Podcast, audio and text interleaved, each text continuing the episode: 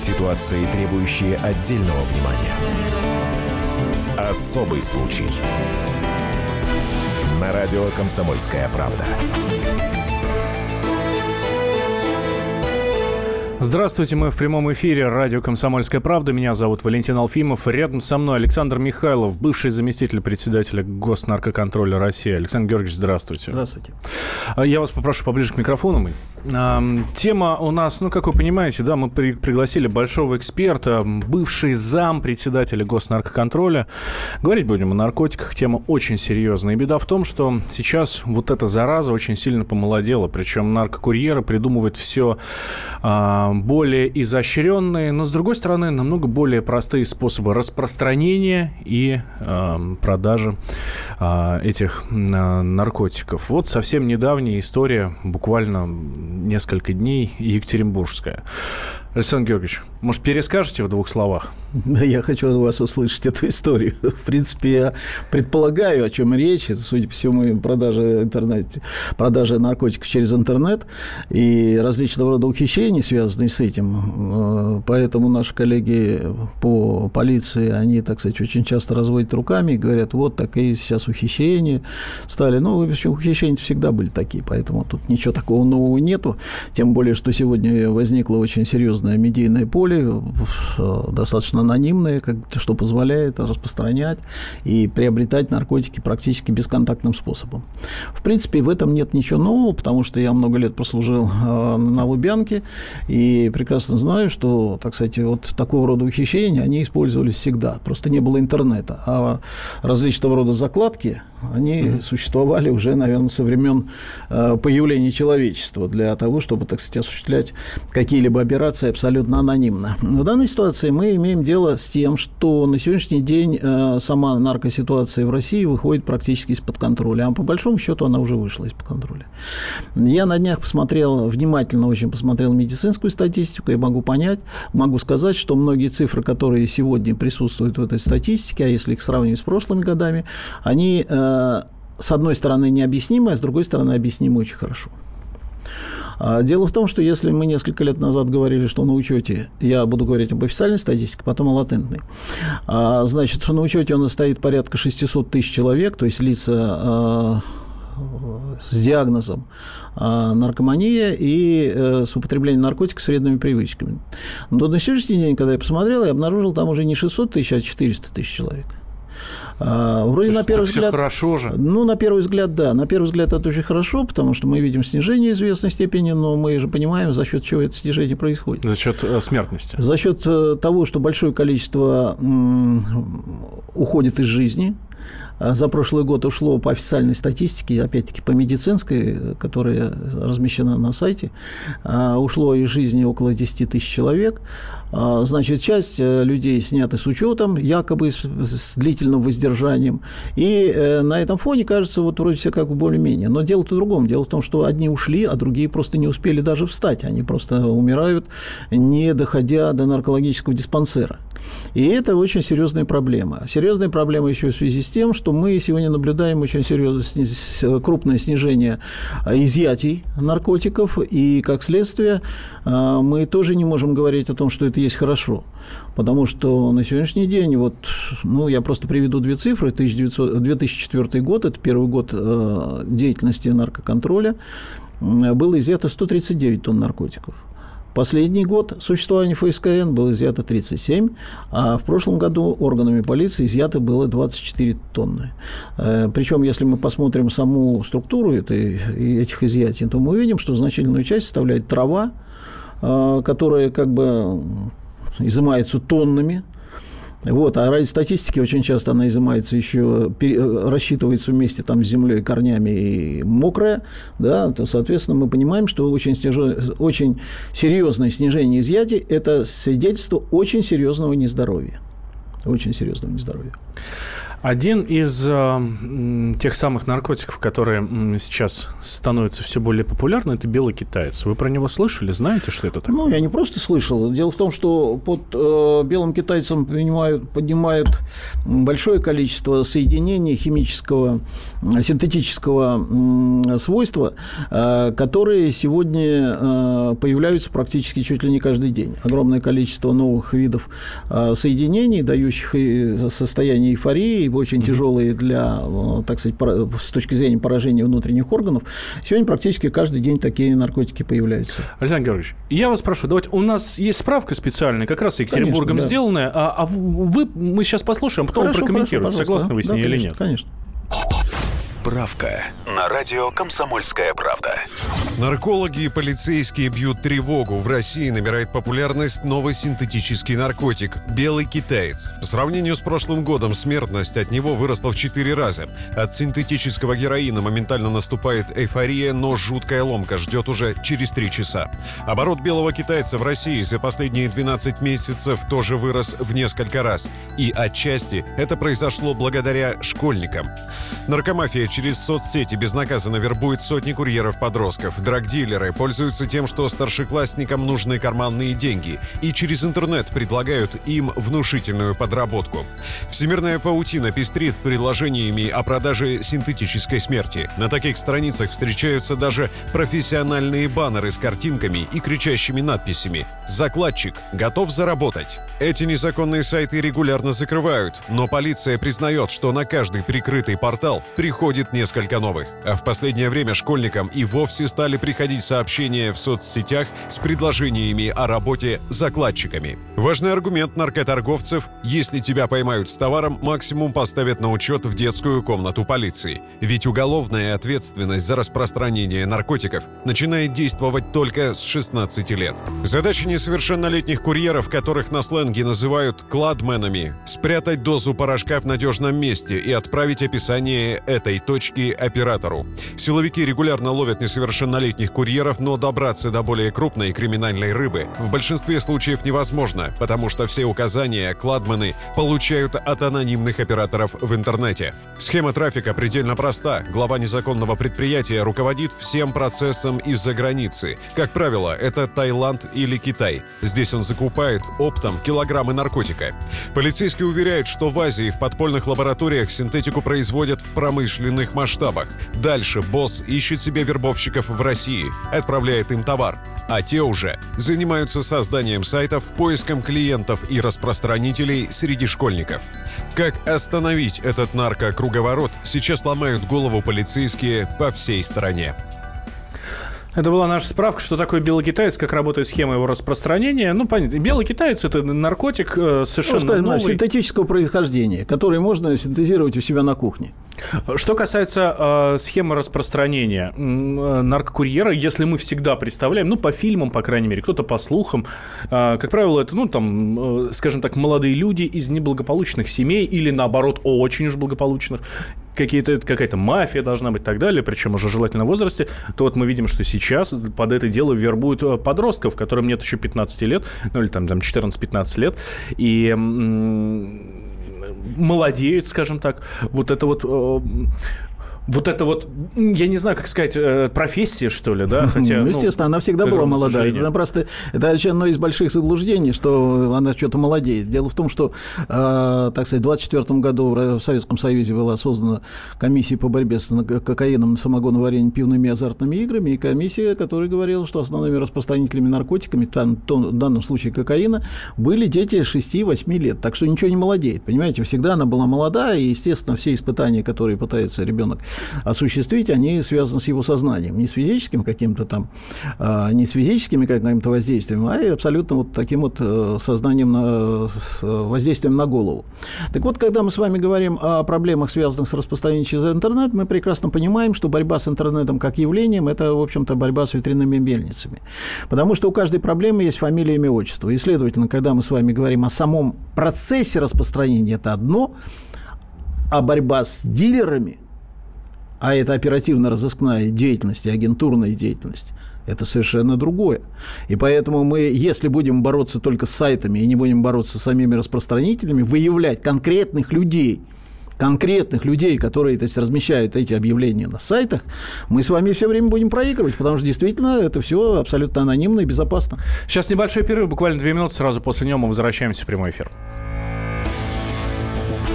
Особый случай. Адвокат! Спокойно, спокойно. Народного адвоката Леонида Альшанского хватит на всех. Юридические консультации в прямом эфире. Слушайте и звоните по субботам с 16 часов по московскому времени. Ситуации, требующие отдельного внимания. Особый случай. На радио «Комсомольская правда». Мы снова в прямом эфире. Радио «Комсомольская правда». Я Валентин Алфимов. Рядом со мной Александр Михайлов, бывший заместитель председателя Госнаркоконтроля России. Говорим мы о наркомафии, которая вербует подростков через интернет, наводняют страну китайскими наркотиками. Эм, не буду говорить, что они там какого-то плохого качества там, или еще что-то. Все наркотики по определению плохо. И здесь особо хочется отметить, что радио «Комсомольская правда» за здоровый образ жизни и против наркотиков в любом а, их проявлении. А, мы вот как раз э, на, закончили прошлую часть, да, на, молодых людях, которые хотят заработать, им 15 лет, им предлагают работу, причем действительно можно поднять очень хорошие деньги на, на этом деле. А предлагают там чуть ли не до 10 тысяч э, рублей в сутки за один день. Э, даже на популярных сайтах, где предлагают работу, огромное количество объявлений, курьер-закладчик, зарплата, например, там 40 тысяч рублей в месяц. Мы понимаем, что 15-летнему подростку такие деньги, это, конечно, это прекрасная история. Все с удовольствием на это идут, ну, хотя бы потому, что не боятся. Им 15 лет ничего не будет. Начинают сажать за распространение только с 16 лет. Может быть, здесь что-то менять? Александр ну, начнем с того, что мы сегодня живем вообще в мире потребления. И, конечно, дети, которые, особенно из неблагополучных семей, они, конечно, смотрят на своих сверстников, у которых есть там айфоны, машины и прочее, прочее. Конечно, они хотят тоже зарабатывать. Это один из легких доступных способов. Но я бы хотел опять не об этих детях говорить, я хотел бы говорить о том, что надо бороться с теми, кто распространяет. Мы очень часто сетуем на интернет. интернет ну, так они же распространяют. Так нет, они пока не распространяют. Они То еще есть курьеры не, являются... не считаются? Ну, они курьеры, но не более чем. Да, мы с вами все-таки должны говорить о людях, которые этот э, наркотик производят или закупают, или, э, так сказать, готовят его для того, чтобы сделать, делать закладки. А это так, пехота мелкая, да, которая, в принципе, получает хорошие деньги, к слову сказать. Так вот, когда я говорю о том, что надо бороться не с конкретными людьми, да, и надо сказать, что очень многие это они им хорошо известны. Вот понимаете, беда заключается в том, что, к сожалению, очень часто эти люди не просто известны, они находятся в поле зрения правоохранительных органов.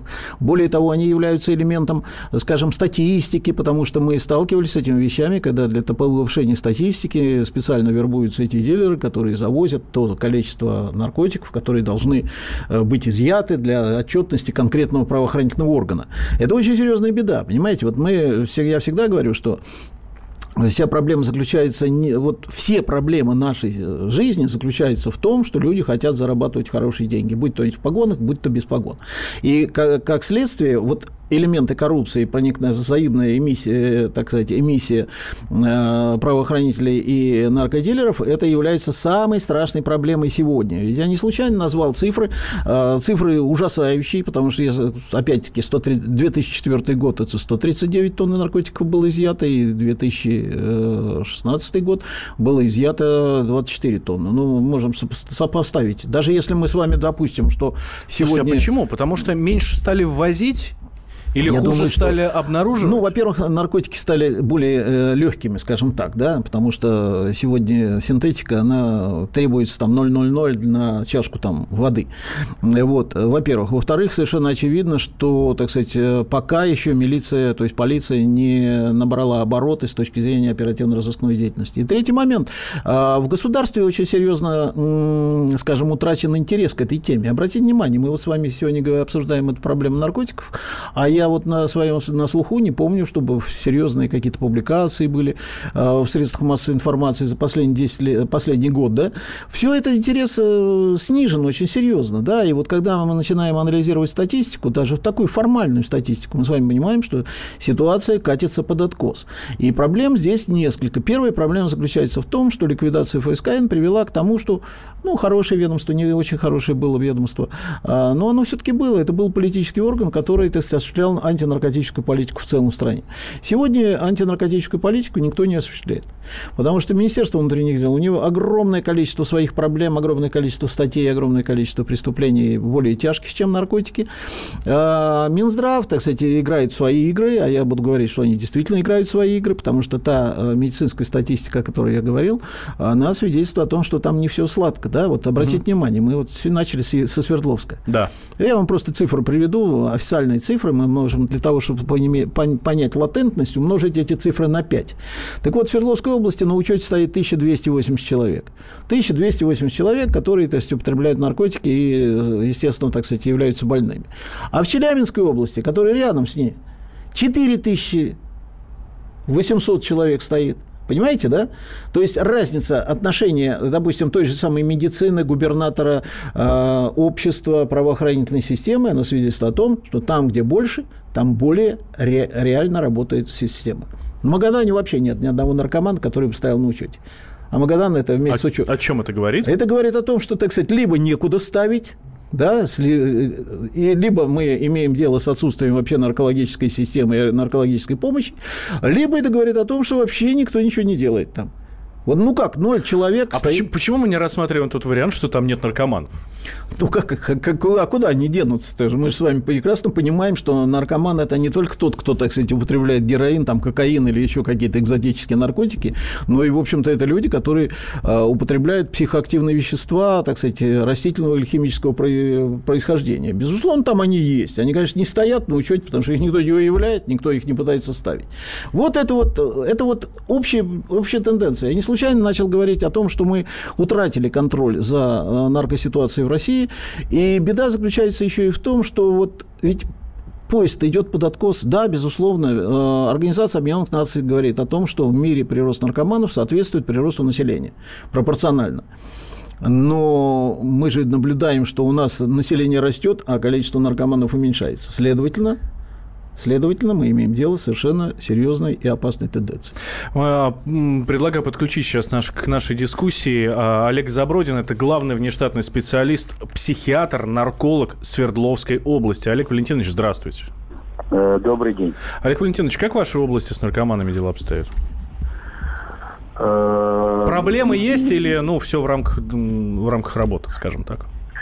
Ну, все в рамках работы, но это Э, решение проблемы это и является частью нашей работы.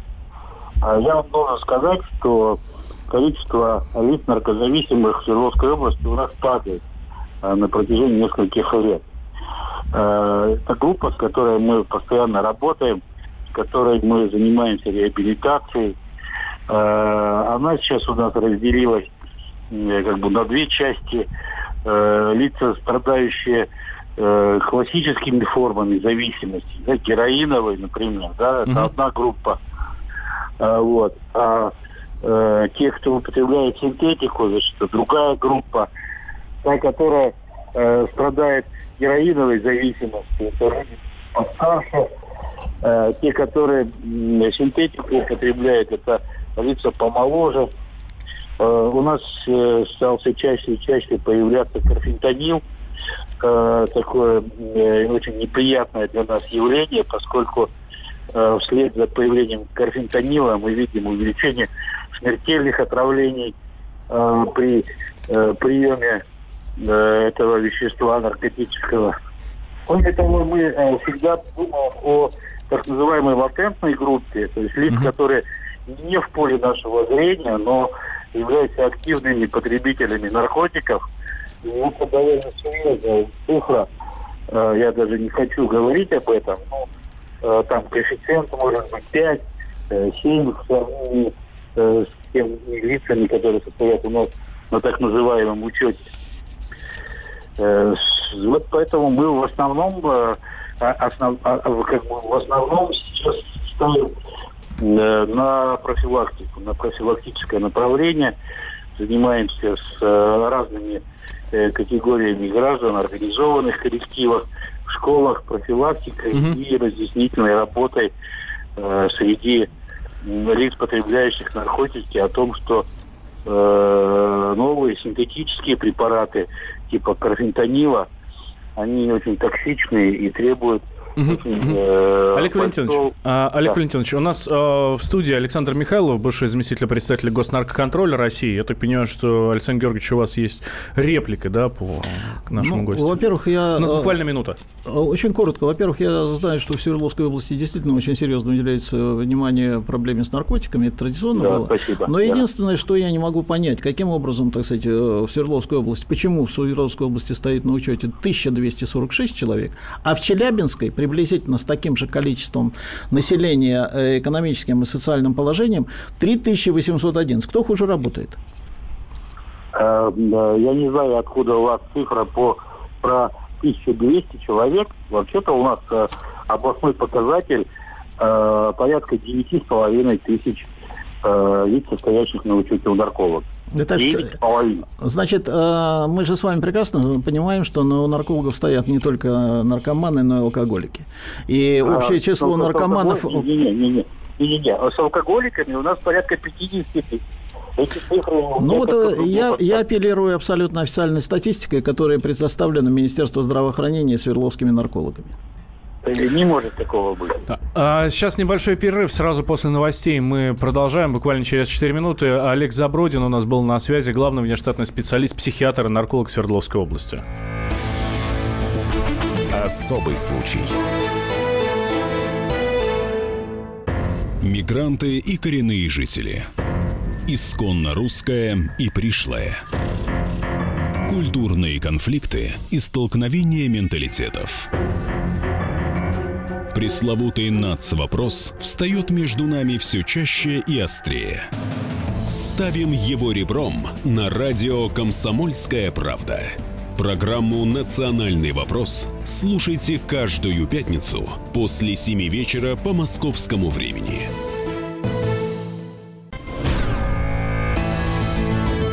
Ситуации, требующие отдельного внимания. Особый случай. На радио «Комсомольская правда». Мы снова в прямом эфире. Радио «Комсомольская правда». Меня зовут Валентин Алфимов. Рядом со мной Александр Михайлов, бывший заместитель председателя Госнаркоконтроля России. Говорим мы о наркотиках, которые, ну, к сожалению, все больше и больше имеют распространение в нашей стране. Но вот одна из новобо- новомодных, новомодных тенденций, хотя, как говорит Александр Георгиевич, не такая уж она и новая, а, вербуют распространители наркотиков в закладчики, в курьеры, как правило, 14-15-летних ребят. Э, Эти ребята, соответственно, разносят э, эти наркотики, ну, соответственно, кому надо, тот уже достает их оттуда, э, куда они закладывают. Э, Почему именно 14-15-летние ребята? Ну, потому что им нужны карманные деньги, они готовы соглашаться на все это дело, и потому что им за это ничего не будет, в худшем случае поставить на учет в детскую комнату милиции. И вот и все. Потому что уголовная ответственность за распространение наркотиков наступает только с 16 лет. Им же 14-15. И, кстати, вот статистика, у нас большой материал по этому поводу на сайте kp.ru. Вот наши екатеринбургские коллеги над ним работали, да еще Ульяна Скобида. Вот. И э, говорят, что э, полицейские рассказывают, местные екатеринбургские, да, ровно о том, что, э, как правило, это дети из благополучных, но не очень обеспеченных семей. То есть это не совсем маргиналы, а вполне нормальные ребята, которые, ну вот видят рядом с ним, тут ходят ну, там другие ребята с айфонами. Ну тоже же хочется айфон. И жизнь ломают и им, и себе. А, кстати, о закладчиках. Мы связались с Евгением Ройзманом, это мэр Екатеринбурга, один из самых известных борцов э, против наркотиков в Да, нашей мы с ним стране. знакомы очень хорошо. Вот, а, мы у него спросили, как распознать, ребенок а, завербован или все-таки нет. Вот что говорит Евгений Ройзман, мэр Екатеринбурга. Если вы вдруг увидели, что ребенок начинает от вас прятать свою переписку, закрывать, если он прячется, закрывается в комнате от вас, если он не пускает, появились новые знакомые, вдруг у него появляются вещи, которые вы ему точно не покупали и не могли купить. Бывает ситуация, что ребенок может заважничать и сказать, я нашел хорошо оплачиваемую работу, но вам не будет раскрывать детали этой работы, постарайтесь разобраться сразу же, иначе может оказаться поздно. Вы должны понимать, что это уже какая-то группа риска, и надо постараться разобраться в том, что происходит. Потому что это всегда для родителей. Родители всегда узнают последними если ребенок залез в какую-то такую историю. Я видел, как совершенно благополучные дети попадают в такие ситуации и получают огромные срока, и можно, конечно, жалеть, можно не жалеть, но те, у кого дети погибли от наркотиков, им же нет разницы, кто им продал эти наркотики, ваш ребенок или какой-нибудь другой. Поэтому отслеживайте, смотрите. Это с 14 лет начинается, поэтому очень внимательно относитесь. Это может коснуться всех. Евгений Ройзман, мэр Екатеринбурга, один из главных борцов с наркотиками в нашей стране. Ну, я признаюсь, вот я сейчас послушал нашего эксперта, безусловно, эксперта, не, здесь не спорим ни в коем случае, но вот эти советы, что э, ребенок становится закрытым, прячет переписку, э, закрывается в комнате, там не раскрывает какие-то детали, да елки-палки, в 14 лет каждый второй ребенок так поступает, ну, а в 15 лет уже каждый первый. Ну, классическая литература показывает, что всегда в этом возрасте дети начинают э, немного дистанцироваться от родителей, возникает проблема отцов и детей, поэтому, конечно, внимательное отслеживание поведения своего ребенка, оно может уберечь не только от наркотиков, но и от многих других проблем. И в данной ситуации, конечно, я с Ройзманом согласен, родители должны больше внимания уделять этому внимания, но вопрос заключается в том, что, в общем-то, а что мы имеем дело вообще с родителями? Вы понимаете? Мы, к сожалению, имеем огромное количество неблагополучных семей, это не значит, что они бедные. Очень многие богатые семьи, они тоже, по сути, являются неблагополучными, потому что они расколоты на людей разных поколений, и, как следствие, нет диалога между ними. И э, вот э, все, что сегодня происходит, это, конечно, является проблемой, э, так сказать, э, не только вот с точки зрения наркотиков, но и вообще проблемой серьезное расслоение нашего общества по возрастному принципу. А, ну, возвращаясь к наркотикам, я хотел бы сказать, ведь мы опять возвращаем, говорим о том, о чем, э, с чего, собственно, и начали. Мы говорим о том, что есть некие вербовщики, которые привлекают к распространению наркотиков детей и подростков. Это э, тема-то не новая, она абсолютно, но вопрос заключается в том, что мы пытаемся бороться с коммуникациями и не пытаемся бороться с теми людьми, кто действительно этим занимается.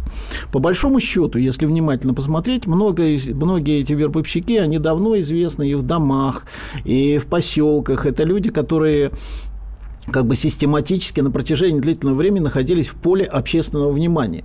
Вопрос заключается в том, что очень часто правоохранительные органы не э, эффективно борются с ними. Не борются они по двум причинам. Я хотел бы заметить. Вот мы часто говорим, что вот они там, кто-то там отсидел в тюрьме, а, так сказать, вышел. Вы знаете, вообще сегодня тюрьма или зона является неким еще университетом для наркодилеров, и я не видел ни одного наркодилера, который бы по выхождению, по выходу из тюрьмы или из зоны не продолжал заниматься тем же самым. Они жалеют не о том, что они продавали наркотики, они жалеют о том, что они попались. И как следствие, вот проходя вот этот вот э, новые свои университеты на зоне, более того, многие операции разрабатываются на зоне, и, нам, и очень часто из зоны-то и управляются. И с точки зрения доставки, и с точки зрения осуществления каких-либо контактов с зарубежными партнерами, в кавычках, да, э, мы прекрасно понимаем. А что происходит у нас в правоохранительной системе? Давайте внимательно посмотрим. Если человек, условно говоря, так сказать, э, занимался э, наркобизнесом, получил там 4 или 5 лет, да, потом получил еще 10 лет, через 15 лет он вышел с высшим образованием, с докторской диссертацией, по сути своей, в этой сфере. А опера, которые занимаются этой проблемой, они, их, э, скажем, время э, службы от памперсов до увольнения, оно составляет не более 5-7 лет. То есть мы при все время имеем смену поколения в оперативном блоке. Угу. И абсолютно... Нет опытных работников. И опытных работников нет, потому что все молодые начинают, так сказать, вступать в те же кучи, и ходить по тем же граблям. Следовательно, вот эта тема, она очень серьезна, потому что, в принципе, мы начинаем даже э, профессионально и с позиции компетенции очень серьезно отставать от, э, от самих э, наркодилеров. И это серьезнейшая проблема. И, к сожалению, вот э, сначала ликвидировали УБНОНы, в МВД создали ФСКН, мы с нуля начинали. Сейчас опять, так сказать, э, МВД начинает все с нуля. У нас вот это отсутствие преемственности приводит к тому, что ситуация на каждом этапе начинает ухудшаться. Причем я должен заметить, что ухудшается она не только с точки зрения того, что стали больше ввозить и так далее, и так далее. Технологии совершенствуются. И наши, скажем так сказать, вот эти вот ребята, может быть, э, троечники и двоечники в школе, они проявляют, становятся очень э, толковыми химиками, которые начинают синтезировать наркотики у себя на кухне. И это очень важный момент, потому что я говорю, что снижение даже ввоза в Российскую Федерацию, оно характеризуется, объясняется тем, что появляются новые виды наркотиков, которые, сказать, более доступны, более простые в изготовлении. Они не, они не очень заметны, а компоненты, которые, с которых они изготавливаются, они находятся, так сказать, как бы в абсолютно легальном доступе. У нас в 90-м году, я когда служил еще в комитете, в Московском управлении Комитета государственной безопасности, мы арестовали нескольких студентов МХТИ. Самые большие, которые могли изготовить наркотик, так сказать, условно говоря, 4 капли на ведро и, так сказать, в шоколаде все будут, да? Так вот, э, у нас самая большая проблема была в том, что, так сказать, в какую зону их отправить. Потому что если они попадают в зону и на зоне узнают, что это такие вот талантливые химики, они из ослиной мочи заставят их гнать этот самый. И вся зона будет улетать, так сказать, через забор просто, да, после этого, после приобретения, получения, э, после употребления этих наркотиков. Поэтому, конечно, сегодня проблема совершенно несколько иная. То есть, если мы начали говорить о том, что надо бороться именно с людьми, а не с интернетом, кстати говоря, я на, был на многих международных конференциях, и представители Интерпола всегда говорили, что интер, э, интернет сегодня представляет колоссальную проблему, потому что там осуществляется не только оптовая торговля, вот как мы сейчас говорим, но и, и вернее, не только розничная, как мы сейчас говорим, но и оптовая торговля между странами, между транснациональными корпорациями, занимающимися наркобизнесом. Это серьезнейшая проблема не только России, это всего мира. Но проблема заключается еще и в том, что мы, в общем-то, к сожалению, вот эти э, зерна зерна ядовитые попали на почву, когда э, возникли элементы бездуховности, возникла система стяжательства, э, э, возникл эффект потребления. И мы, конечно, не готовы к этой оказались еще в 90-е годы. Но сегодня, как я уже сказал, вот эта смена, постоянная смена формата взаимоотношений между правоохранительными органами, медицинскими, системой образования, она приводит к тому, что мы, ситуация ухудшается. Мне бы, если вы позволите, позволите, я понимаю, тут у нас со временем мало, да? Да, совсем мало времени. Да, совсем мало, но я хотел бы сказать, что нам необходимо сегодня сделать вот в назывном порядке. Первое. Я считаю, что система Государственного антинаркотического комитета, который возглавляет сегодня министр внутренних дел, требует очень серьезного укрепления. И по моему глубокому убеждению, председателем ГАКа должен быть не министр внутренних дел, а один из вице-премьеров. Потому что поручение вице-премьера является обязательным для всех министров, которые входят в состав ГАКа. Второй момент. В ГАК обязательно необходимо было включить представителей э, общественных организаций, которые длительно и эффективно работают в этой сфере. Четвертый момент. Второй момент. Нам нужно категорически отказаться от такого понятия, как здоровый образ жизни, потому что у нас интересует нас больше здоровый образ мыслей. Как угу. только у человека будут нормальная голова, у него будет здоровое тело и здоровый дух. Поэтому, значит, вот это вот нужно серьезно развернуть в эту сторону, потому что мы строим ФОКи, но не строим дворцы культуры. Мы строим, так сказать, различного рода спортивные площадки, но у нас нет элементы альтернативных увлечений для детей и подростков, которые спортом не будут никогда заниматься. Все наркозависимые. Ну, таких достаточно много, И склонные, да. люди склонные к употреблению, они, конечно, пытаются таблетками решить любую проблему. Третий момент, э, очень важный. Я считаю, что нужно э, восстановить статус прокуратуры, которая должна быть организатором, организатором, так сказать, э, борьбы с организованной преступностью. Это возложено на нее законом. К сожалению, в последнее время прокуратура исчерпала свои ресурсы и, может быть, даже немножко растерялась, но я считаю, что прокуратура должна очень четко на себя взять штурвал в этой теме. И, может быть, даже все сигналы, которые связаны с наркобизнесом, с наркоторговлей, должны быть на контроле в прокуратуре. Прокуратура должна наказывать должностных лиц, возбуждать против них дела, если они не осуществляют какие-то операции. И третий момент, конечно, мы должны очень четко заставить правоохранительную систему обращать внимание на сигналы общества. К сожалению, сигналов много, реализации мало. Поэтому, значит, если мы это сделаем, то тогда мы вот выйдем на тех самых распространителей, не будем бороться с ветряными мельницами в лице интернета. А, слушатели нам пишут, уроки трезвости в школах избавят на 99% от проблем с наркотиками, алкоголем, табаком и другими ядами. Это категорически, категорически не согласен, потому что все, все работы, вся, вся работа, связанная с антинаркотической пропагандой в школе, приводит к повышению интереса к самим наркотикам в тех же школах. У нас буквально 30 секунд э, до конца. Александр Георгиевич, как эксперта, а от вас, как от, а, как от эксперта, хочу услышать мнение и очень надеюсь, что оно будет таким железобетонным и обнадеживающим. Мы победим наркотики? Конечно, нет. Мы можем минимизировать. Победить наркотики нельзя, потому что, во-первых, бизнес, во-вторых, у многих народов вообще наркотики являются не, неким элементом культуры. Но я уверен, что мы, как, как каждый гражданин и спец, спецслужбы наши, будем стараться это сделать. Александр Михайлов, бывший заместитель председателя Госнаркоконтроля России, был в нашей студии. Меня зовут Валентин Алфимов. Мы все за здоровый образ мысли. Особый случай. Будьте всегда в курсе событий. Установите на свой смартфон приложение «Радио Комсомольская правда». Слушайте в любой точке мира. Актуальные новости, эксклюзивные интервью, профессиональные комментарии. Доступны версии для iOS и Android. «Радио Комсомольская правда». В вашем мобильном.